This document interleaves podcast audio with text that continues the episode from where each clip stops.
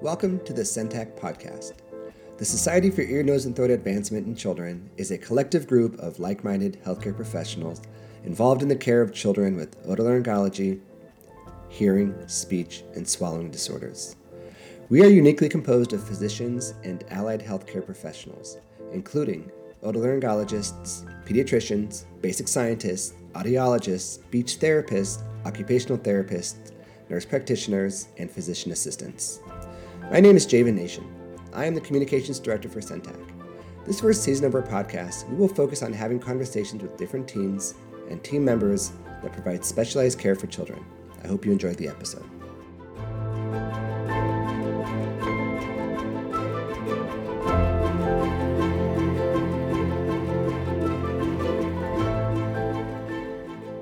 Welcome.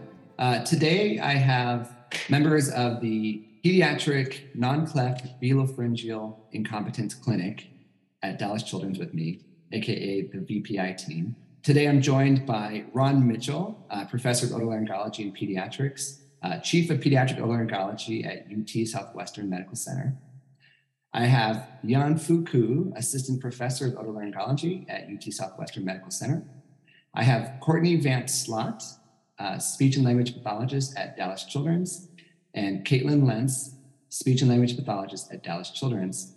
Again, all members of the Pediatric Non-Cleft Velopharyngeal Incompetence Clinic. Guys, welcome. Thank you. Thank you. Thanks for having Yeah. us.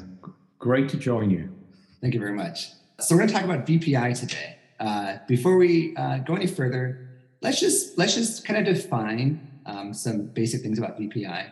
Um, can can one of you guys tell us, you know, what is velopharyngeal insufficiency and why is it a problem? So, velopharyngeal incompetency is um, is sort of an umbrella term for children or, or adults even who have resonance problems. And so, there are a couple of words that can be used interchangeably, although there is some debate over which term to use under what circumstance. But VPI often is um, stands for velopharyngeal insufficiency or incompetency or inadequacy. And those can, each of those different terms really refers more to the cause of the resonance disorder. So, but we tend to use the term VT, VPI just as sort of the umbrella term, meaning that there is some problem with the child's resonance. All right. Uh, what makes diagnosing and managing VPI difficult? Yeah, I think from kind of another speech um, perspective on this is VPI can be um, kind of one of those things that's hard to grasp perceptually. I know as therapists for speech, we undergo kind of a lot of training on listening for um, VPI, what's hypernasality, what's hyponasality, um, and kind of then what are the other just general speech characteristics um, that a child may have um, that may kind of sound like VPI or or seem similar to VPI that kind of coexist. So I think that can make it hard um, to grasp, you know, as a term, just what does speech sound like, since we do all kind of sound a little bit different when we talk too. How does a team approach improve VPI care? So I'll, I'll take a stab at it. Um, I, I think VPI cannot be done without a team approach. So there is, uh, you know, we, we specifically look at non-cleft VPI, and this is a group of children um, who come under different categories, but they all need a, a, a an approach to care that involves many people, even beyond the, the speech pathologist and the ENT. So, you know, we have to have good communication with uh, the geneticist, obviously. We, we, um, we use other aspects of the ENT team. We work very closely with our plastics colleagues who do the cleft VPI. But in order to provide uh, the patients with um, you know, good diagnostic and good treatment of VPI, there's got to be excellent communication between specifically the speech pathologist and the pediatric otolaryngologist, but it goes way beyond that. You need a geneticist, you need uh, you know, hearing evaluation, and often you need other clinics in the hospital that you liaise with very closely. So, so tell me more about your team. Uh, when was it established? So, uh, so, the, so the team really started when I first uh, moved to Dallas, which was uh, just over 10 years ago.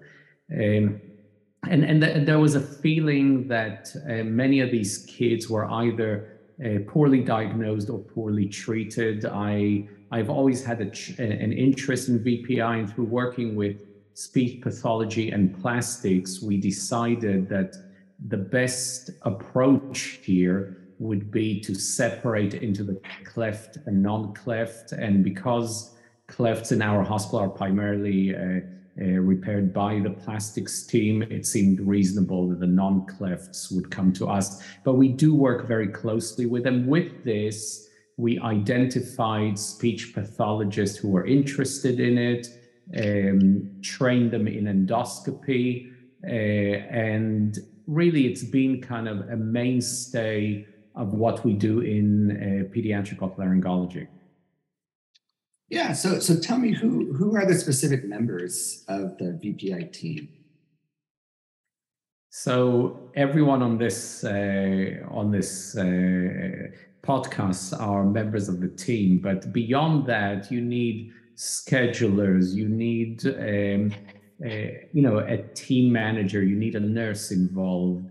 Uh, so it you know it's important to have a kind of a global view of identifying the children, diagnosing them, and treating them. Many of them have radiological investigations. You need a link there too. So it's so it's it's really kind of a big picture approach to something that is relatively unusual, uh, often misdiagnosed, uh, and often confuses the care team and the families.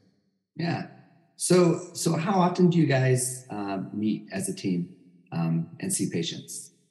So we we we actually have a joint clinic one half day a month. Um, Dr. Kou and I alternate them. Before he joined us, I used to do it every month. Uh, and in between, if there are special cases, we may get together for specific patients. But this is not VPI is not something that is going to occupy the majority of your week. It, it's, um, you know, it's something you want to think of in terms of, you know, how to best use your time. So, for example, we have two speech pathologists and a pediatric otolaryngologist in clinic. Uh, we've been through different versions of this, where there was one speech pathologist and one pediatric otolaryngologist. Uh, we tried actually at one point having two pediatric otolaryngologists and two speech pathologists, but for us, it works best with two uh, speech pathologists and one pediatric otolaryngologist. And so, how many patients can you see in that half day, and how much time do you give each visit? We we will schedule somewhere between six and twelve per half day.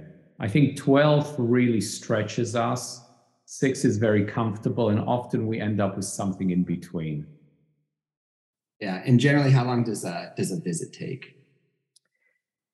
So it can take anything from half an hour to two hours, but it doesn't mean that they're all involved with us for the whole of that time. They may go for a hearing test. They may um, they may have had that day uh, what we call a palate study, which is a fluoroscopic examination, and then see us afterwards. So there may be many kind of uh, moves within that uh, that session. Uh, uh, so some very short, some maybe, but I don't think it's ever longer than two hours that they stay there. Yeah. Okay. And and just to get a little deeper into kind of how how your clinic is uh, run, um, are there are there any specific parameters around who can refer patients in the clinic, um, if they have to have an established VPI diagnosis or have done a certain amount of speech therapy prior. So, um, yeah, that brings up a good point is that kind of, you know, an adjunct to our team is a lot of um, community speech therapists, whether it's a school um, speech therapist or um, someone within, you know, our outpatient setting that refers. So um, we've definitely kind of um, have spoken at conferences to make sure that we can make sh- get any kid kind of routed um, to our clinic since it is more of a of a specialized um, um, team approach. And so referrals, um, they our families um, are able to self-refer um, too, so they can. Sometimes we get families that have, you know, gone on Dr. Google and looked this term up, and um, they are here um, for kind of that assessment. And sometimes we get referrals because the treating therapist may have been working with them um, for a while and um, is concerned, or maybe they're um, new on their caseload and they're really kind of wondering, um, you know, what are their, their parameters with making progress with speech. So they'll kind of refer to us. So um, we do get a, a, good variety of referrals, um, which I think is helpful. So you guys have taken more of the approach of uh, kind of keeping the doors wide open, making it easy for the patients to get into clinic. Definitely, yeah. Because I think a lot of them, you know, because VPI can be so unique, and sometimes even speech therapists um, have questions about what they might be hearing too. It's it's definitely helpful to be able to talk about it um, as a group and and make sure um, we're making the best recommendations for that child and that family. Have you had any issues with that, where you run into a uh, an issue where uh, the clinic is full of patients who don't have VPI, who self-referred because Google got them worried. Certainly, yes, um, that has happened. Um, sometimes um, because there are so many other diagnoses with when it comes to speech and language disorders. Um, they can often kind of coexist or maybe um, you know kind of compete with each other so we um, have received referrals um, you know, developmental delays or maybe autism or um, phonological processes. Um, but then we also get patients that are there um, with true kind of a non cleft VPI that are really happy to have found um, a place to get um, treatment with. So take me through. Uh, so, and, and I, I'm, I'm going to use the word typical, and I know this never applies well, but if, if you think of your clinic take me kind of tell me tell me who's like your typical patient in that clinic. Uh, what I mean by that is it is it a you know non-syndromic you know uh, typical kid with no comorbidities where there's some concern, or is it mostly kids who are syndromic or have genetic deficiencies? Who what age group? Kind of kind of and I know it's hard to to say typical, but just kind of generally tell me what type of patient you see in that clinic. Yeah, so we do get a broad range of concerns. We sometimes will get infants who maybe have nasal regurgitation, and there are some questions about whether there is a submucous cleft palate there or how the palate is functioning and how that may affect feeding. We certainly get the the younger kids who may be a little bit delayed in their speech and language development, and the family, for whatever reason, is concerned that maybe the palate isn't working, and that's part of the problem. Um, we get some older kids who may have some undiagnosed uh, developmental delays or autism, and um, there's just sort of some question about what exactly is going on here. Sometimes we do actually get some children who have undiagnosed syndromes, particularly 22q11.2 deletion syndrome. That's the most common. Uh, we do get some children with some head and neck cancers, um, some you know undiagnosed cleft palates, submucous cleft palates. We also see a lot of children with uh, apraxia of speech or other speech conditions that can sometimes present like a child who has VPI. So there are a lot of different things that need to be teased apart. And because it can be so complicated, we sort of intentionally cast a wide net so that we can um, make sure that we are seeing and helping the kids that we truly can help with. If, if it's not truly a VPI, then we do want to make sure we get routed, get them routed appropriately so they can get the help or the answers that they're looking for. Yeah, excellent. Um, all right. So, so take me through a, a typical visit. Um, a patient comes to see you guys. Uh, they come to the room. Who's who's in the room with them? Which studies do you do?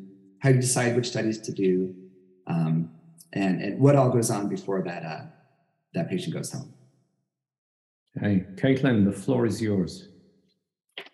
Sure thing. So, um, Dr. Mitchell mentioned earlier, we usually, the speech group tries to see them um, first to kind of get an idea, you know, how were they referred, if they're a new patient or a new um, referral, um, kind of collect a little bit of case history information from the family. Um, usually, caregivers are there um, for the appointment, kind of get an understanding of why they're here or what they know about VPI um, because often they might say, We're here because someone told us there might be something with the palate, or someone told us this term velopharyngeal insufficiency, which is very long term, and the families just aren't quite sure what they're really getting an assessment for. So um, we kind of walk through just general history, medical history, um, when it comes to our kind of perceptual speech sample, um, for us, kind of that that perceptual sample is what we consider kind of our gold standard in rating um, different qualities of resonance. So terms like hypernasality, hyponasality, nasal air emission, um, and kind of what the what the quality or acceptability is in their speech. And those terms were ta- are taken from um, kind of a, a, speech group, Americleft, which works to kind of standardize some of that um, rating. But we're also, um, from a speech sample, looking at kind of their general consonant inventory, um, meaning, you know, what sounds can they say, um, and seeing if that's age appropriate for them. And then we're also just looking at kind of general whoop, language milestones. Um, so, um, whether they're meeting um, general kind of speech and language development milestones. If they are um, a verbal communicator, we record a speech sample. So we do have kind of a list of some standardized words, um, some standardized sentences, um, or phrases, kind of depending on um, that child's communication level. Um, and we will record it so that way we have it to listen to if they um, may have surgeries, we can kind of compare pre and post. Um, yeah, give us give us an example of a, a, a speech phrase you'd have a child say. Sure. So speech phrases um, when it comes to the sentences, what they've done is they kind of um, almost are like tongue twisters where they'll put a lot of the same sound in a sentence with a lot of different vowels. So that way we can listen to what we call oral pressure consonants. So any sound that comes out of our mouth. So an example might be puppy will pull a rope or buy baby a bib. Um, and those are kind of words that we'll use to be able to then assess um, both speech, articulation, and resonance. So, for a kid with VPI, is is it those? Uh, did you call them oral pressure consonants? Did I get that right? Uh, are those the sounds that will be the most off?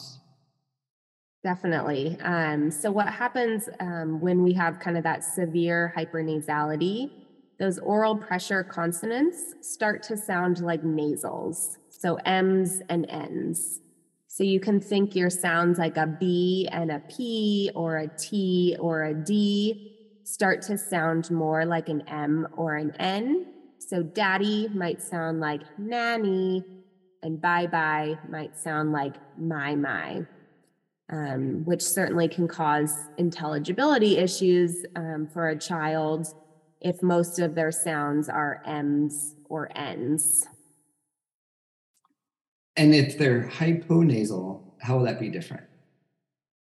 And so, yes, if they're hyponasal, it's kind of the opposite in that those M's and N's that should be coming out of your nose are then um, kind of blocked, muffled, and those will start to sound more like they're coming out of your mouth. So often people kind of attribute it to like if you've ever been sick and stuffed up, and you're kind of talking like you have your nose Right. pinched off. Um, so a word like um, night night might sound a little bit more like um, a, a D or a T, um, kind of a night night, because you're just so stuffed up. Right, right. Um, so something I use, and I'm not sure if it's useful or not, is um, plugging their nose during speech to see if it if it sounds different. Is this something you guys use to help uh, differentiate between hyper and hyponasal? Sure. So, um, you know, as speech pathologists who work on a craniofacial team and who work in this non-cleft VPI clinic, we have the benefit of listening to this for, you know, 40 hours a week. So, um, a speech pathologist who has a lot of experience with this will be able to tell right away. So, and just like Caitlin was talking about, we have some certain sentences that are really important tools in our tool belt. And so these sentences are organized in such a way that makes it really easy for us to determine right off the bat if there is hypernasality, hyponasality, nasal air emission, um, maybe some cul-de-sac resonance. We can also determine the level of the hypernasality. Is it mild? Is it moderate? Is it borderline? Is it severe? So we're really able to, by using these sentences, we're really able to get some good quantitative data on what the child is producing. So, Jovan, I, I think she's saying no. in a very nice way. but, but, but, but, but, I do think it's useful in a general setting to, you know, block the nose and ask them to say things if you're not sure. It may give you some additional information. I don't think it's the kind of level of information we want in a VPI clinic. right, right. All right. So, Courtney, you you mentioned um, that by listening to the speech sample, you can determine the severity of the VPI. Can you get more specific about uh, how you do that? Yeah. So um, typically, if if if in our speech sample, if we hear that a certain class of vowels um, are affected, and we call those high vowels, so maybe like the e sound and the oo sound. If those are the only vowels that sound hypernasal, then we might say that that child has mild hypernasality. If we hear that all vowels are affected, so the high vowels and some of the lower vowels, like ah, then we can say that the child probably has moderate hypernasality. So all of the vowels are affected. If we start to hear some of those, um, some of the consonants affected, like Caitlin was talking about earlier, where uh, where um, puppy might sound like mummy. If we start to hear those, then we know that it really is severe hypernasality that we're hearing, and that um, that will, of course, start to affect the child's intelligibility. Some of the milder forms of hypernasality may not affect the child's speech intelligibility, uh, but there is certainly a difference to the way they sound. And so, um, for some families, this is very uh, bothersome to them. It's just not something that they can tolerate.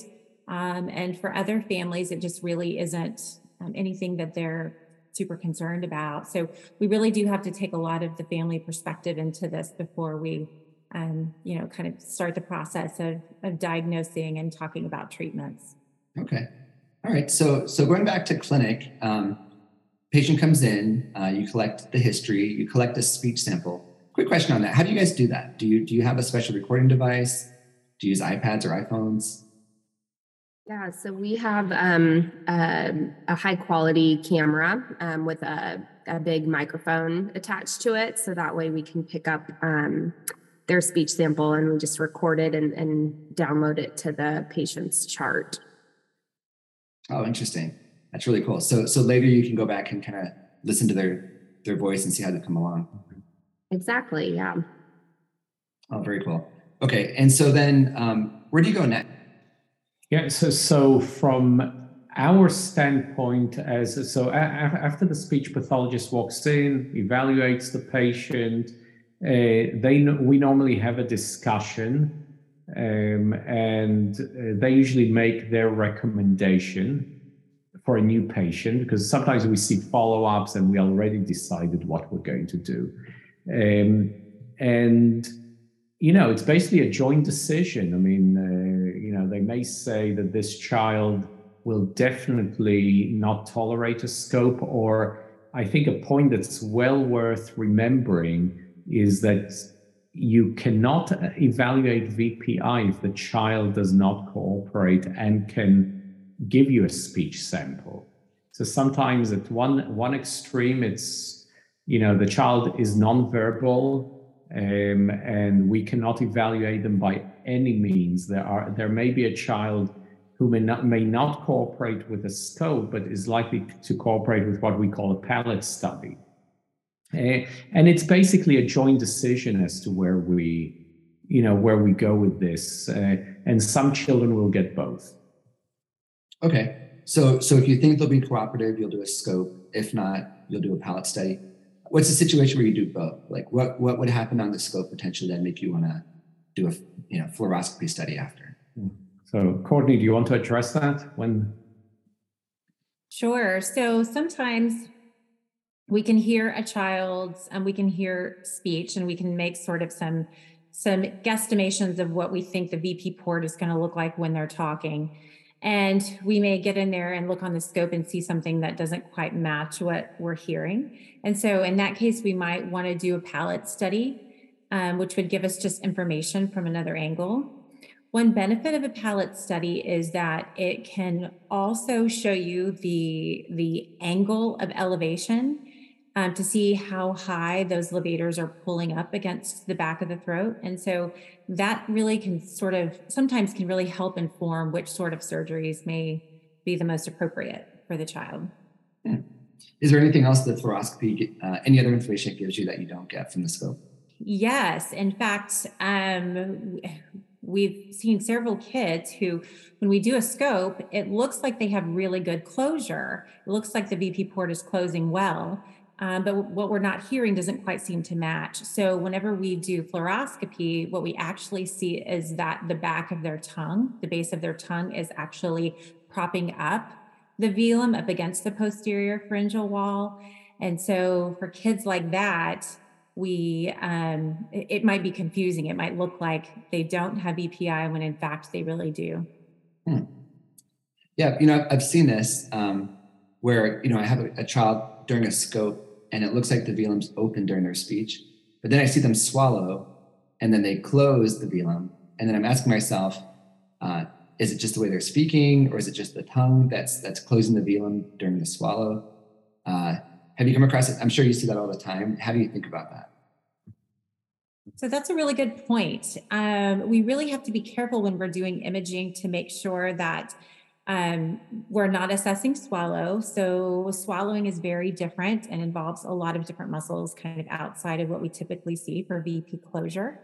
So we also want to make sure that the child is not crying um, or screaming, which um, is also important because we do know that the that VP closure doesn't always happen well. We're not going to get a really um, a really great view of what the musculature is capable of doing. Um, also, we have to be very careful what's, what words and phrases we're using to assess. There are some speech conditions that will um, intentionally leave the VP port open, and that's part of the articulation disorder that they have. So they may be perfectly capable of having good closure of the VP port, but in, in connected speech, they're not doing it because of these articulation errors. So um, a, a, speech um, a speech sample ahead of time and sort of a well thought out um, word list or phrase list before doing the the imaging is kind of helpful to to hopefully reduce some of that confusion when you're imaging.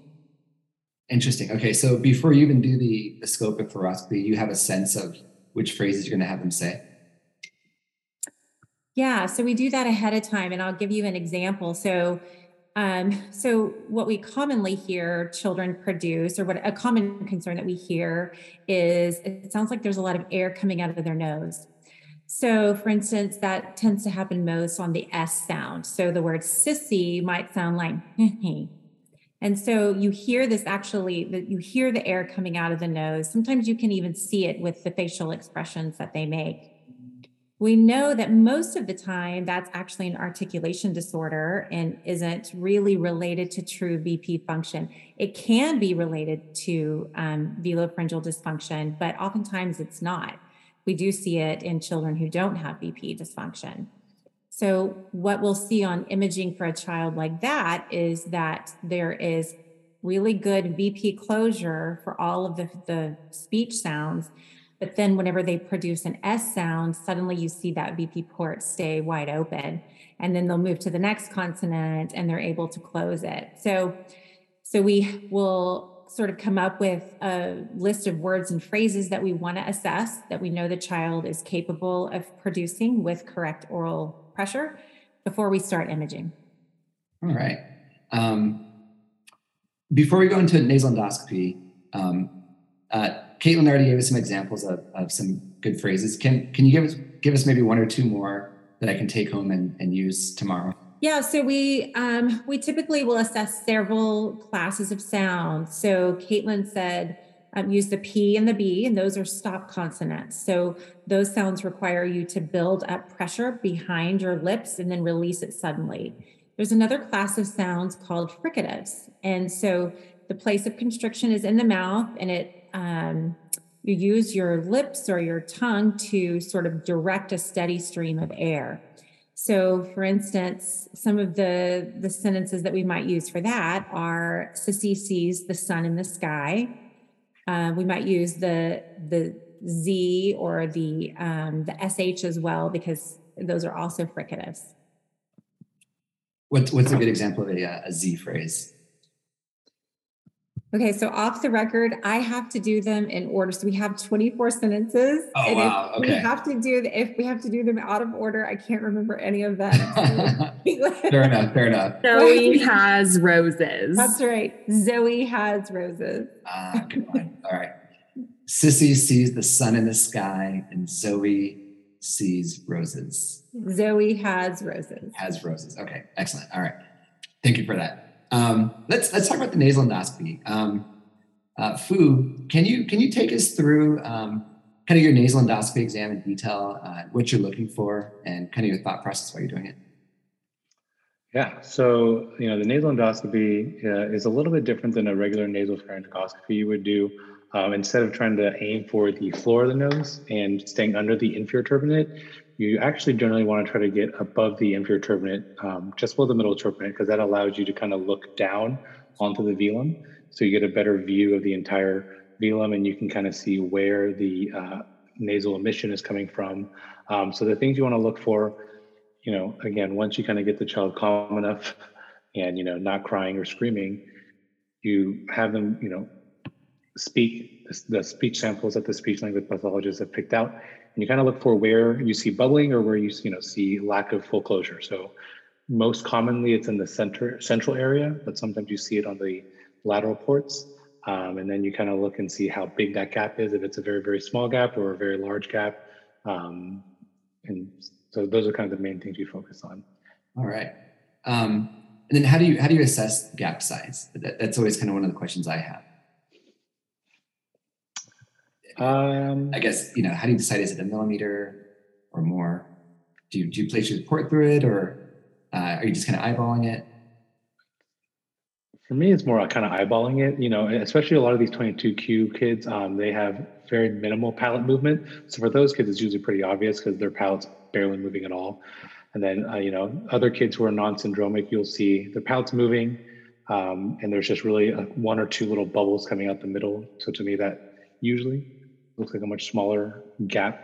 But I, to me, I kind of eyeball it. I don't know if Dr. Mitchell has a more scientific way that he approaches it. I mean, I mean, no, I do not, and I'm not sure that uh, anyone. I mean, you can do percentage closure. I sometimes would, uh, but that's mostly for documentation. In terms of surgical planning, I think you're looking at two groups of kids: one who have very minimal closure, and one who close but not completely. Yeah. And, and is there anything else you do? Do you ever put like saline in the nose to help with bubbling? Or is our secretion no. enough generally? No. Yeah. Okay. All right. And so, so tell me, you know, so let's say we have a new patient comes in the clinic, um, and I, and I know, you know, a lot of this depends on what you see. Um, but is there sort of a general approach to, to managing like a new VPI diagnosis? Um, do you do you generally have most of these patients try speech therapy first? Are there situations where you'd recommend surgery first? I think a lot of it depends on where they're coming from. So, you know, if it's a family that came from a speech therapist or where they've been working for a long time and we see them and they have a pretty significant gap, you know, we won't all, you know, some those kids we can just offer surgery. But if it's a kid who say maybe it's like a post adenoidectomy, um, you know, with a pretty minimal gap, um, who hasn't really worked with speech therapy yet, I think those kids it's worth giving them a shot and have them work with speech therapy to see if they can kind of learn to compensate um, before you know going to surgery. And is, is there a general amount of time you want them to do speech therapy prior to surgery? So, so, so, so I, I think I don't want to speak for our speech therapists, but I think it's important to distinguish two things. A lot of the speech therapy is actually directed at improving articulation. You know, um, how much speech therapy is, is helpful for closing the gap is questionable, I think. But we have two experts here, so I don't want to speak on their behalf, but but I think um, one thing I have seen in VPI clinics and in presentations is when you run out of ideas, you give them another six months of speech therapy. I think that's wrong, unless what you're targeting is better articulation. But Courtney and um, uh, Caitlin, you could uh, please speak to that. Yeah, Caitlin, sure. go for it. Sure thing. Yeah. And so I think that's where, um, you know, after our assessment, we're kind of constantly um, trying to decipher, you know, what's, um, what is their resonance status? What is their articulation status? Because an assessment for us will kind of yield the treatment plan for us. Um, so, knowing the imaging results, um, if there is something truly structural where that VP port is not closing. Um, we know that you know speech therapy won't achieve any sort of um, results structurally, so we can't target anything that will help that closure. But um, in those cases, you know, a surgery would be offered, and then kind of a plus or minus to speech therapy, dependent on maybe what their articulation errors were, um, even what their general language development is, knowing that those are kind of goals that we can work towards um, addressing from a speech standpoint. Um, but knowing, um, you know, say we maybe don't get a great speech sample, maybe the child's just a little bit too young or has something um, called compensatory speech errors, where they really have no true oral consonant. Um, our assessment is is um, one that we wouldn't feel confident recommending surgery for because there's still a lot of articulation errors and speech related goals that need to be addressed first before we can really kind of do that full assessment for VPI. So I think that can always be a little bit of a gray area too, um, because we need to be able to do a thorough assessment so we can make kind of that um, treatment plan um, from there. I don't know if Courtney has other thoughts to add. No, I think that's a really good point. The other thing that I might add is is sometimes in the session, um, if we suspect that that um, the child's errors are more related to articulation than a true VPI, we'll do some stimulability strategies and things with them there in the session um, to see kind of how far we can get. And if we're really able to see some improvement there, then oftentimes we'll um, ask the family to take a video of, of us doing that and then either have them practice some of those strategies at home or send them to the the treating speech therapist we do work a lot with the other with the community based therapist as well and try to get their input and um, kind of let them know what we're seeing and what our plan is so we have we have several kids that are sort of on an ongoing um, sort of ongoing monitoring as we're sort of waiting to figure out maybe what our next steps should be. Okay. And so, um, you know, let's say we're now at the point where um, you guys are recommending surgery. How, how do you guys come to that decision? Is it a, a multidisciplinary decision? And when the decision is made for surgery, how do you decide which type of surgery?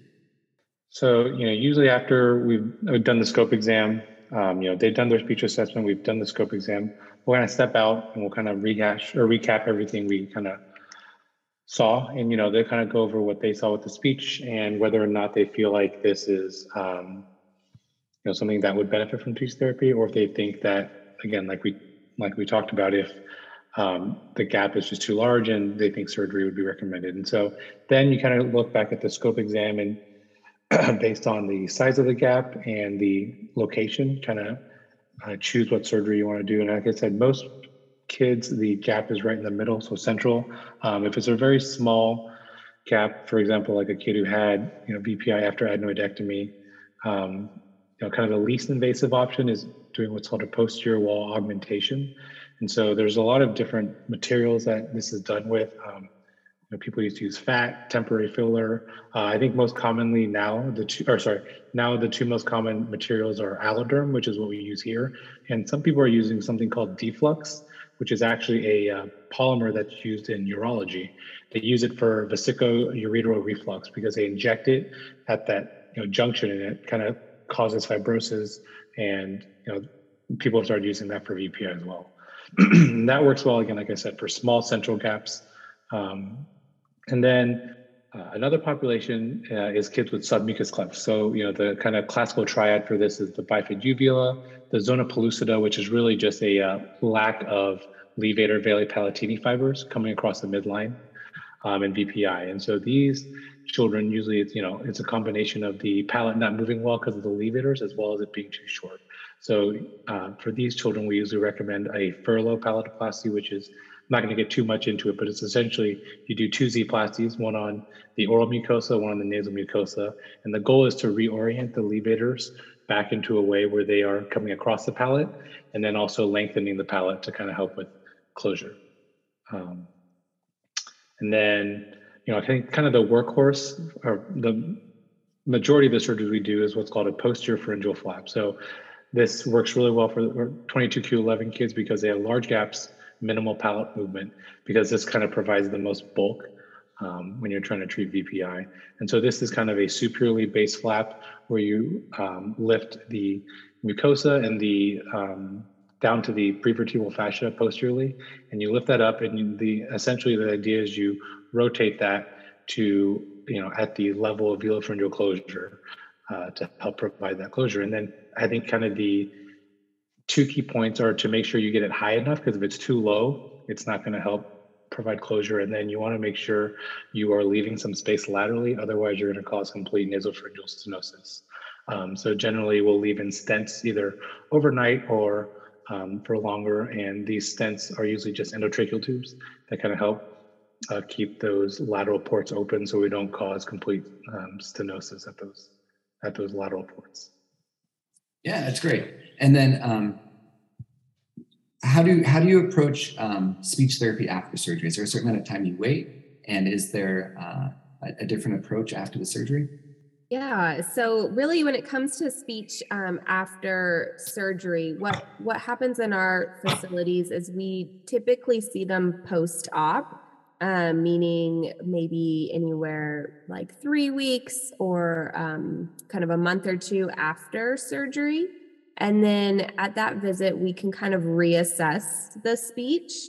Um, because if it's true, just VPI, um, true hypernasality, and with a surgery, um, if there were no kind of pre existing articulation errors or, or anything like that, um, the, the surgery is really kind of what we should see success with. Um, so we should see kind of changes in speech. Um, now, sometimes those changes might not be noticeable immediately after, since there can be some kind of post op um, healing um, and some recovery. Um, but that's kind of when we assess and see if that's something that we're in a spot where we kind of need to refer for speech therapy for some of those articulation errors. Um, or if we're in a position where um, we're going to kind of see them post-op with some imaging and see how that palate is is doing after surgery. Yeah, excellent.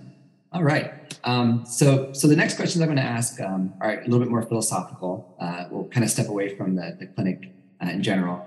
And so, you know, I just kind of want to ask you guys, and anybody can answer this. You know, uh, what do you think are the, the, the general shortcomings in current VPI care, uh, and where do you think things will be in, in 10 to 20 years?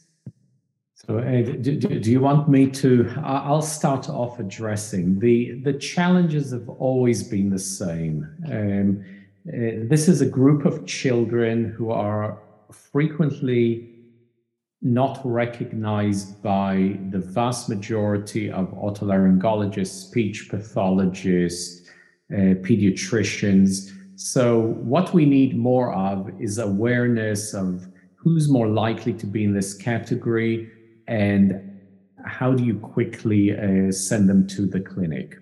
Uh, the you know, I would encourage nationally to have more clinics who have a very open approach. You're going to see a lot of kids with articulation problems, and you're going to see people with vocal nodules. And so I think the challenge is to be more receptive. And particularly for otolaryngologists, this is not a high yield surgical clinic. This is not somewhere where you see 12 patients in the afternoon and eight of them are scheduled for surgery. You may see 12 and none of them are scheduled for surgery. So there needs to be a certain type of person who appreciates that. In terms of where we go in the future, you know, I, I would separate that into within the US and outside the US, uh, and certainly developing countries. Uh, I I think within the US, there's going to be more multidisciplinary clinics, more speech therapists who are at the level that Caitlin and Courtney are at, who basically, um, you know, are, are, basically telling us what needs to be done more than we're telling them what needs to be done. So they're they're directing the clinic because their expertise is so much greater than any pediatric otolaryngologist uh, um, in this field. Um, surgically, evaluation, and so on. I think we'll have new material, we'll have better outcomes research. We really need to ask some very important questions. When should we lengthen the palate? When should we uh, use a sphincter surgery that we didn't mention? When should we use a, a posterior pharyngeal flap? And most importantly, does it matter? Because there's some suggestion that if you're good at one form of surgery, you'll get great results regardless of which one it is. But that's my two cents.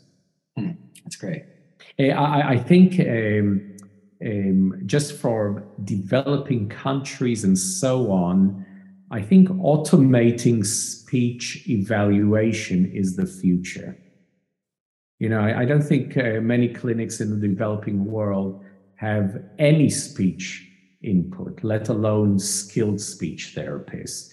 And if we can leverage computer science, AI, those kind of things to evaluate kids and come up with a diagnosis and a treatment plan, I think it will do a lot of good to many kids around the world. Hmm. All right. So last question. Thank you. Thanks again for you guys' time. Um, and maybe you guys can answer this separately. Um, let's let's go with the uh, the SLPs first. Um, what's one thing you'd, you'd say uh, other SLPs who don't specialize in VPI uh, tend to misunderstand about it? Yeah, so um, you know, unfortunately, as speech language pathologists, we don't get a ton of training in actually listening to the very specific differences in the types of, of resonance disorder. So um, you know, and, and, it sort of is something that you need to listen to pretty frequently. We can, um, even Caitlin and I are are doing this all the time, but sometimes our ears will will sort of tend to veer one direction or another. So we frequently need to recalibrate between each other too. um, to make sure that what we're hearing is actually, um, you know, as close as possible to what the child is producing. So I, I think it is it's really important to understand that um, you know if you do have concerns for this hypernasality, that you do try to refer to a team that does this. Um, and uh, I think it's probably important too for speech pathologists who aren't frequently doing this to maybe not try um, to make decisions until they've had some formal training and experience working with this. Um, another thing that would be helpful for other speech pathologists to know is that if we're just hearing hypernasality only, that's not really something that speech therapy alone can fix. So, speech therapy can fix a lot of things. It can fix articulation, it can fix language and fluency. Um, sometimes it can fix the, the nasal air emission, but it can't fix hypernasality on its own. So um, we we try to make sure that children don't don't get referred unnecessarily for therapy to work on exercises and things that may not actually improve the child's resonance. Hmm. Excellent. I'd say I, I, definitely misunderstood that myself. Thank you. And uh, let's finish with our ENTs. Uh, what, what, would you guys say uh, ENTs who uh, don't specialize in this care tend to misunderstand about it?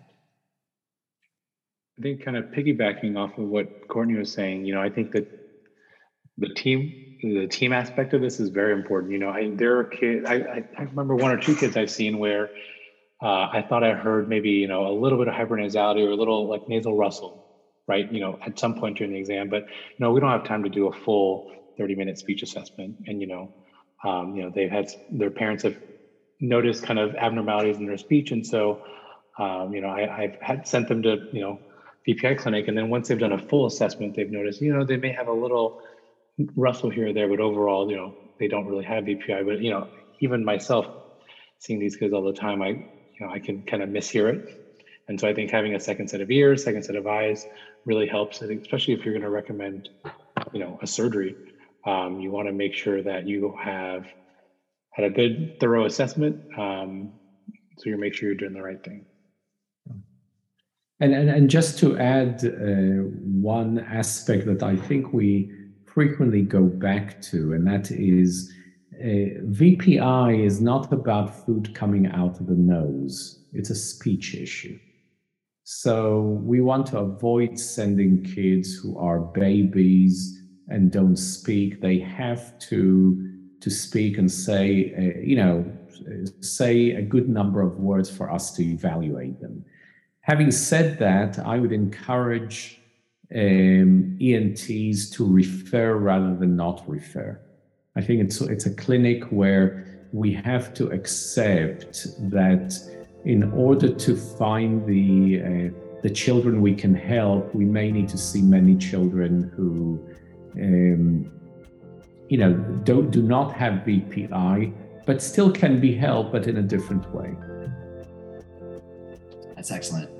Well, thank you everybody for your time. Uh, this was personally very educational for me, and I know our SENTAC members uh, will learn a lot from this as well. Uh, so thanks again. And thank you, Javan, and thank you, everyone. Have a good evening. Yes, thanks everyone Bye. for your time. Thank you. Yep, bye bye.